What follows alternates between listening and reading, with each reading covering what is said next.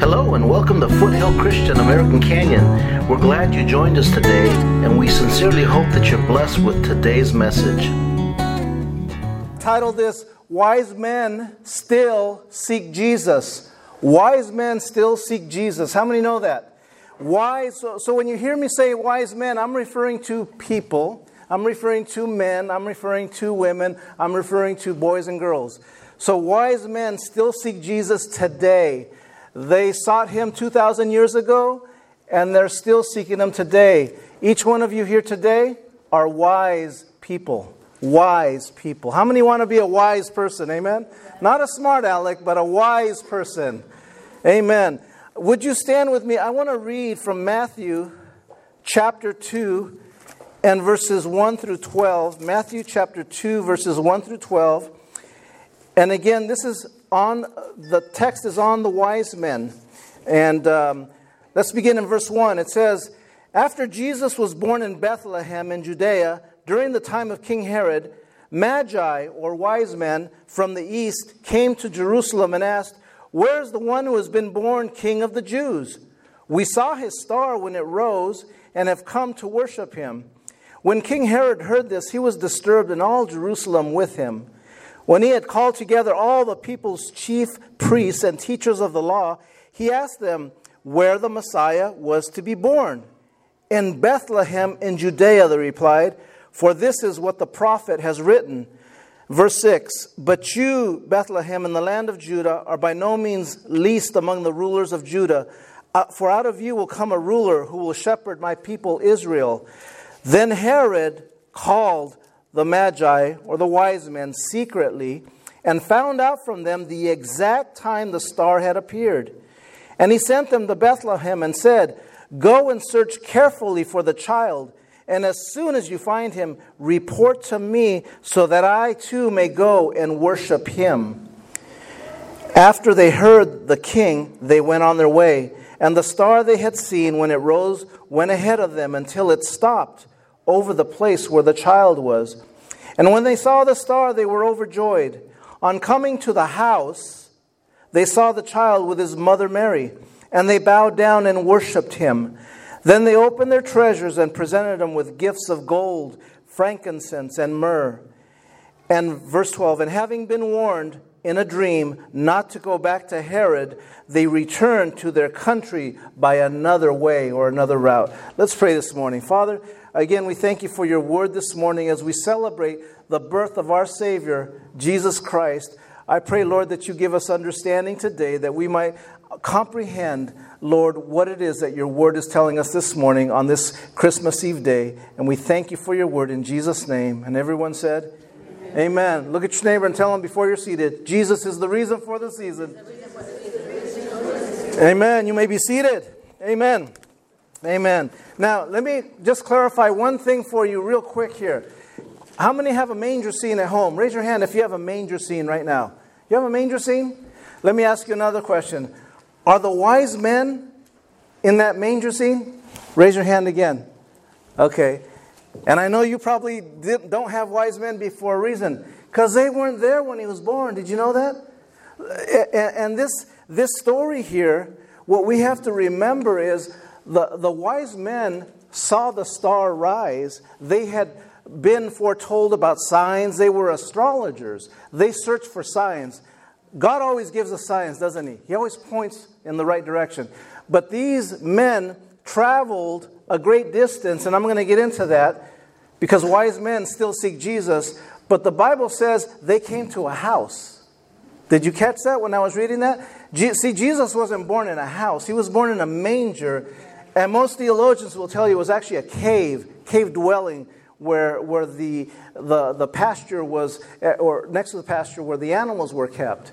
And uh, so, at any rate, the, the, the Magi or the wise men didn't come to the place where Jesus was born. They came much later. They say it could have been anywhere from six months to up to two years after Jesus was born. I just wanted to throw that out there because most of us don't know that or haven't heard that, but that's Bible right there. So, secondly, the other thing is how many wise men were there? Three. But did you know? The Bible doesn't say how many. It says there were three gifts given the gold, the frankincense, and myrrh. But the Bible never mentions that there were three wise men. It just says the wise men. And I find that interesting because it could have been three, it could have been 12, it could have been 33 for all we know. We don't know. So, another thing, um, the more you dig into God's word, is, is my point here, the more the truth comes out. Amen? So, getting back to, to the, the story here Herod, in Matthew chapter 2 and verse 16, he ordered that all babies under the age of two be killed. Now, why do you think it was two years? Because I believe that's how long it took for him to realize that this king of the Jews was born. See, the, the, the wise men, when they came, they said, Where is the king of the Jews? And if you know anything about history, Herod the Great was one of the most ruthless leaders of his time. In fact, he was so paranoid and jealous of competition, he even killed a few of his sons from rising up to take his place. That's how paranoid he was.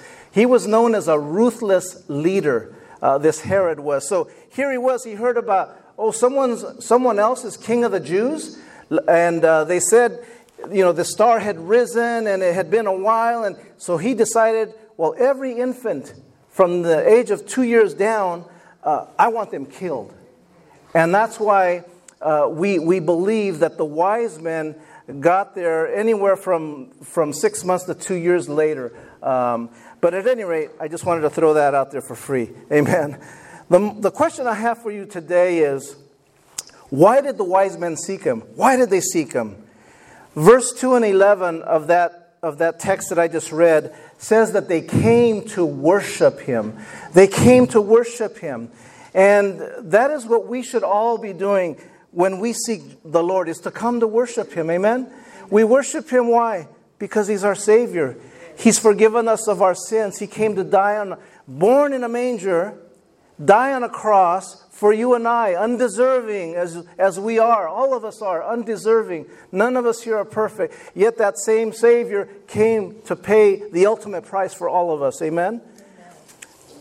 I want to talk to you this morning about why they came to worship Him.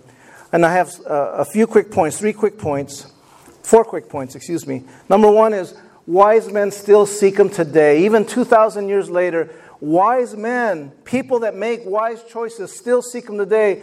Today, you made the wise choice of being in the house of God. Why? Because you wanted your spirit to be filled. You want your, your spirit was longing to, to honor that Jesus that we've heard stories of every year. Every year we hear about the birth of Jesus. But you came here because you're a wise person. Amen? Amen. These, these wise men, again, the Bible doesn't say how many, they came from afar off. The Bible says they came from the Far East. The Far East. Most Bible scholars believe that's Babylon, uh, Babylonia and as well as uh, Mesopotamia or Persia, which is modern day Iraq. And that the wise men came from that area to, to worship this Jesus that they didn't know. They didn't know him.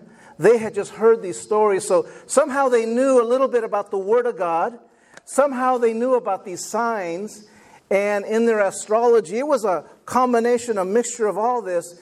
And they were intellectual people, is what the, the, the Bible tells us. These magi, wise men, were very intelligent.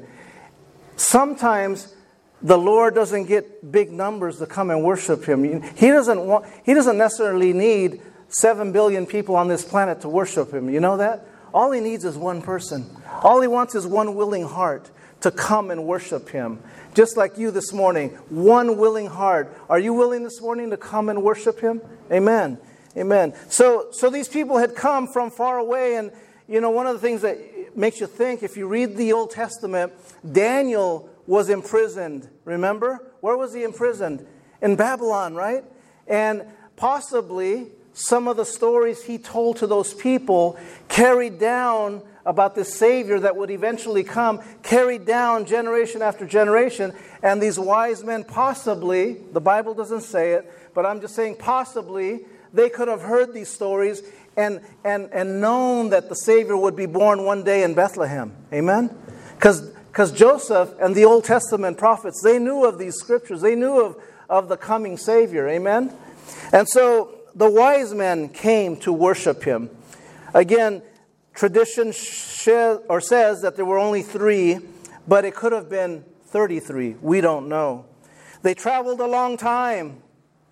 How many of us live five minutes away from church and come Sunday morning, oh, it's too cold out there. I think I'll just stay in my nice, comfortable, warm flannel comforter that I just bought on QVC. Oh, it's so nice and warm in here.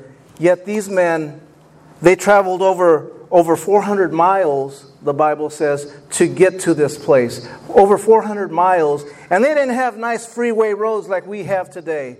They, they traveled probably on camels, as, as the pictures in, in tradition and history have shown, over a long distance. They made the sacrifice and the effort to be there. Amen? Are we willing to make that sacrifice to come and worship the King? Amen? They were in the east when they saw the star. Now, that's the text that I read mentions that the shepherds were there in the hills nearby. They were there at the time of Jesus' birth. The shepherds were there. So if you have a manger scene with shepherds, you're good. But if you have a scene with magi, wise men, you're unbiblical. I'm just saying. That's fine. It's just we, we just it's just a little tradition. Amen. Now, we know again that it took about four months to travel from Babylon to, to Bethlehem because there's a passage in the Old Testament in Ezra chapter 7 where it mentions it was a four month travel from that point to, to Bethlehem. So we know that is about the length of time they would have taken the travel. Wise men still seek Him today, amen? They, they brought expensive gifts. Part of worshiping the Lord is giving of your time, your talents, and your treasures. But I want to preface that by saying God doesn't need your money, okay? Now, you don't hear too many pastors say that, but God doesn't need your money.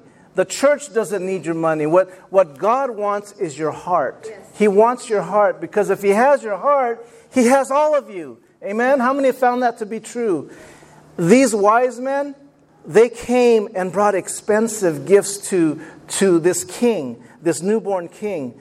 We currently live in a time and a place in history here, especially in our country, where people want nothing to do with the church or the things of God or the Word of God. If they do have a Bible, it's covered with an inch of dust and sitting somewhere in a, in a bookcase or maybe on a, on a coffee table somewhere, like ours used to be when I was a little kid. We had a big family Bible and it had pretty pictures in it. And I would look at the pictures. I would never read it, but I would look at the pretty pictures. But usually it was covered in dust. And, and uh, I had no interest in reading it. I just thought, wow, these are nice, these are nice, pretty color pictures. That's all I ever thought of the Bible. And that's our generation today. They have no desire to want to live for God, sacrifice for God, and or understand the blessings that God has for you, the purpose, the plan that He has for each of you. Amen? But yet, you are here today. Wise men still seek Him today. Amen? I, I just want to share real quickly my father in law was a wise man, still is. When I met Anna 24 years ago, I met her. They were going to Sacramento to church from Napa. It was an hour and 15 minutes, Sunday morning, Sunday night, Wednesday night, Friday nights. Every week. They were, when the doors were open, they were there. They did this for 14 years, 12 years at that time, they were doing it. Um, they continued to do that after I married Anna and brought her back here you know, uh, which was a tough thing because her church was Sacramento. And how, how many know you all have that home church that you connect with? Hopefully, you all connect with this as your home church. You, all of us need a home church. But the point is, my father in law was a wise man, still is today. His heart's always been in the right place. And he took his family. Was it a sacrifice? Yes. Was it getting up, getting up early, Gloria? Was that a sacrifice?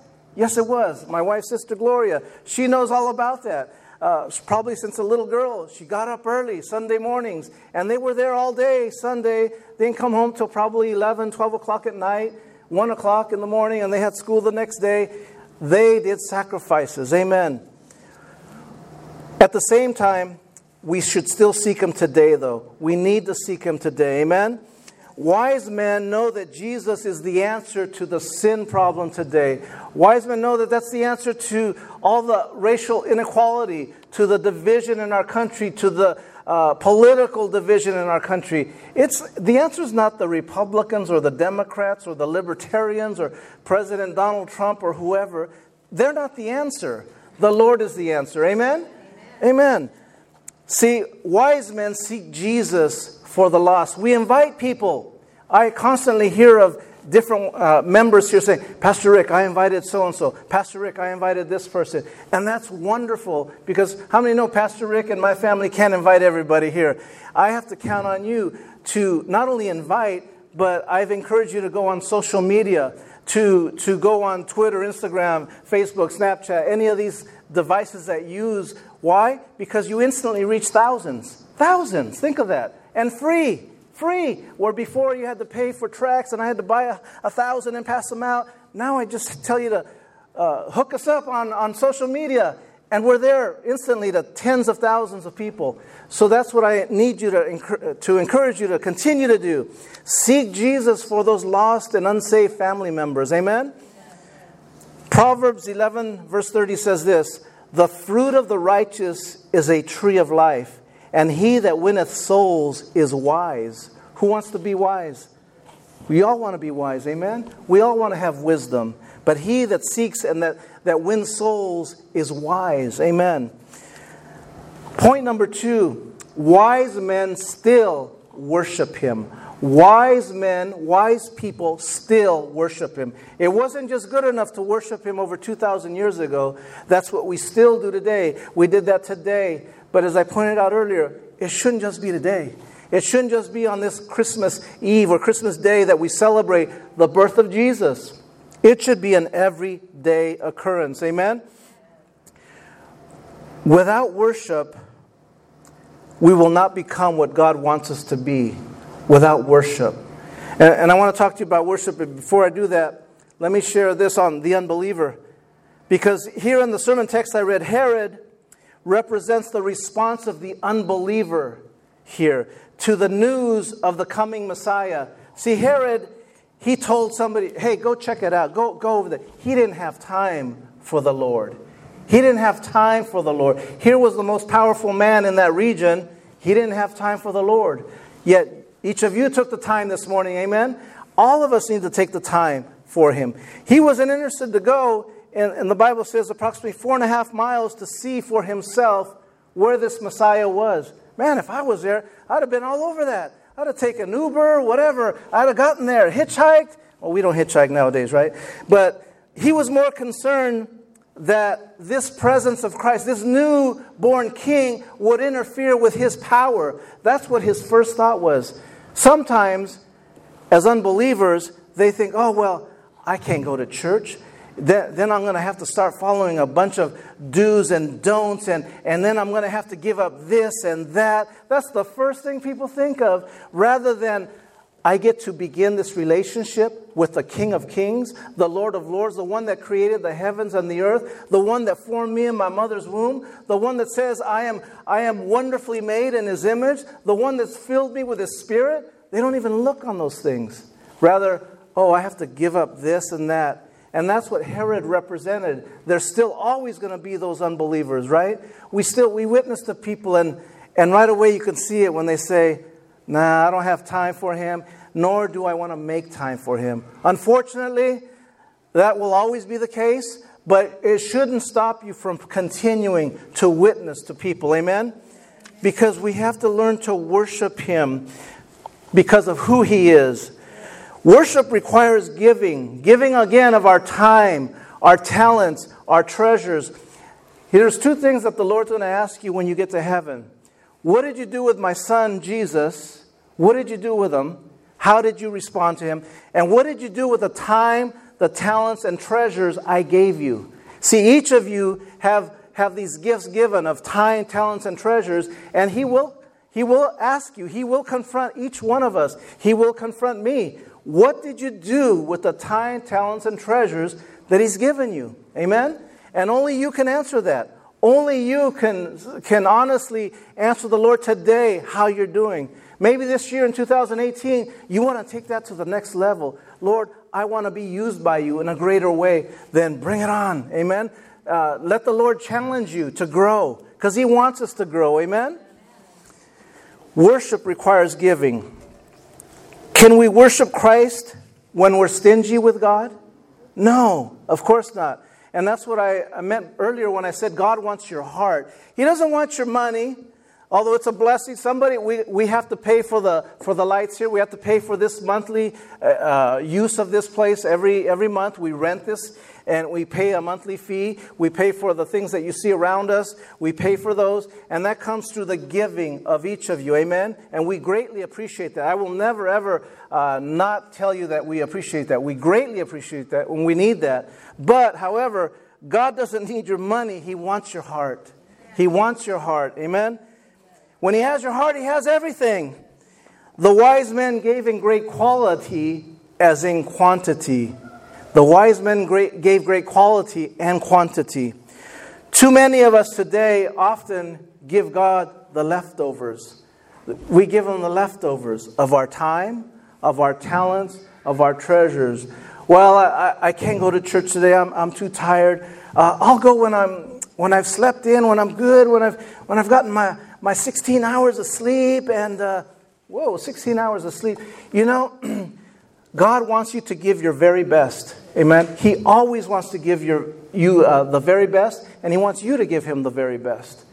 When you first met your spouse, did you give her leftovers? Or did you present yourself in the best way possible? I know the answer to that. You gave your very best, or she or he wouldn't be with you today. I promise you that. You gave them the very best how much more does our God deserve? Amen? He deserves the very best from you. Amen. Let's continue. Amen. Point, or not quite. Worship, worship requires giving freely. Worship, when the wise men came, their gifts included submission, adoration, and homage homage. They were worshiping. That's what we do when we give of our time, our talents, our treasures. We're actually submitting. We're submitting to His will, not our will. We're adoring Him. We're paying homage to Him. The evidence of their worship came in the gifts they gave. And the gifts they gave. I can tell by the, by the time, the talents, and treasures that you give to our church how you worship your God. I can tell. And, and, that's not judging you, that's just the fruit. You're bearing fruit. You bear fruit when you do that. Amen? Amen? To, to give to God means that we give Him all there is in us. God doesn't want your leftovers, nor does He deserve your leftovers. He deserves the very best you can. Can I get an amen? Amen. amen. All that we have, all that we are. Amen? Every single day. And then that leads me to our third point wise men still listen to God's warnings. To God's warnings. And what I mean about by that is the last verse we read, verse 12. The dream the Lord gave the wise men was to not go back to Herod, but go back another way, another route. See, God always will give us a warning. Amen. He'll always keep us safe and say, hey, look, I got your back. You just got to listen to me. Now, we can make that choice and decision to say, and to ignore it and say, well, no, I, I think this is why. I, th- I think I'm right. Or we can listen to the voice of God speaking to our heart. Thank God the wise men listened, amen. And they didn't go back to Herod, because Herod would have killed them. And then he would have discovered where Jesus was. But Satan always has a plan to try to destroy the works of God. And God always wins. Amen. God always wins. Amen. The question for you today is what have you given God that is of, of great value? What have you given God that is of great value? And, and this is going back just a, a moment ago when I was talking about, about your gifts. What have you given God that is of great value? And I want you to just think about that. Think about that. And as we enter this new year, I want you to think how you can give Him even more of your time, your talents, and treasures. Amen. I want you to challenge yourself because when you challenge yourself and you begin to grow, God begins to pour out so many blessings in your life, in your life, in your marriage, in your children. And, and I, I mean, there's so many people here that I've seen that happen in. How many here this year have been blessed because they've challenged themselves to grow? Raise your hand. I know there's quite a few of you that have grown and grown in the Lord. Amen? So, again, going back to, to these warning signs, God always gives us warning signs in our personal walk, in our walk corporately as a church. How many know that together we will advance, together we'll fall? Uh, or we'll fail. But together we're going to walk in the will of God and we will continue to succeed. Amen? We'll go forward. Amen. So God's warning here superseded the word of the king. God's word, God's word here will always supersede the word of man. If, if your boss, if somebody is telling you something and it goes against the word of God, this word right here will always supersede what any man will tell you. Amen? It doesn't matter what they tell you. If they're telling you to do something that's unethical, that is the opposite of integrity, that is the opposite of what you know to be right, you always go with the Word of God. Amen? Even if it costs you your job, because God has something better for you. God has something better for you. Amen? God always gives us warning signs. Thank you, Lord. And then finally, my last point wise men depart from Jesus as changed people. See, when you first come to know the Lord, we change. Have you ever heard me say, Lord, I pray that today we leave here different than when we came?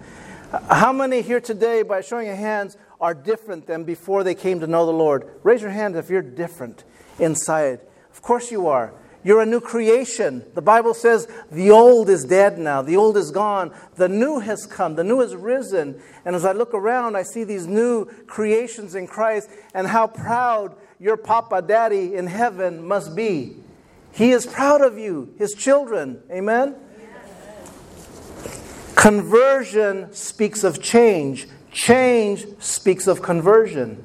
If you are not experiencing change, I would beg to even say that maybe you haven't been converted. Amen? And uh, I know that when I look at you, I see change, I see conversion. See, when a person comes in direct contact with Jesus, something's going to happen. Something's going to change. There's something inside that's going to want to change. Something inside that's going to want to say, Lord, forgive me. I've been doing it wrong all my life. Father, I need more of your help. I need you to guide me. I need you to protect me. There are things inside of you that you'll begin to, to ask God for the very first time in your life when you come to know Him. Amen? Because it's not until you get sick and tired of being sick and tired that you begin to ask God for help. Far too many of us at this time of the year, it's depressing for them. And they turn to alcohol, they turn to drugs to numb the pain, to, to make it through another day. How many are thankful you don't need that anymore? How many are so thankful that you don't have to turn to a bottle that'll make you numb to all the pain around you? Amen? Thank you, Lord. Thank you, Lord. Thank you, Lord, that we can, we can be different that we're not the same as we were before. Amen. Amen. The wise men were truly converted. Not only physically did they go a different route, but they came face to face with the newborn king. Can you imagine what that must have done in their in their spirits? They came and the Bible says they worshiped him. They probably got down on their knees and they as they presented the gifts to Mary and Joseph and to Jesus, they began to worship the Christ child, the Bible says.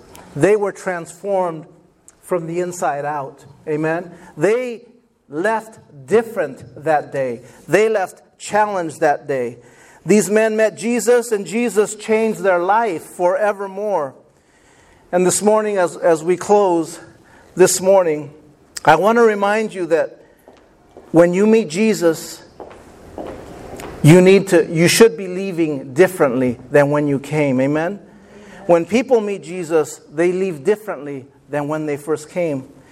It's an impossibility to come and be in the presence of God and leave the same. It's an impossibility if you're truly if you truly have a heart, if you truly have a soul, if you truly want to be changed. It's impossible to be, to be in the presence of God and not be changed. As I shared last week on our trip to Tijuana last week, our missions trip, I would challenge every one of you that didn't go, if you would have gone, you would have been changed forevermore. If you saw what we saw, the poorest of the poor, the, the people that nobody cares about, and they struggle and they make it happen every day, you would leave there changed when you walk into the presence of God. That is what wise men do. Wise men still seek Him today, and wise men still worship Him. Amen.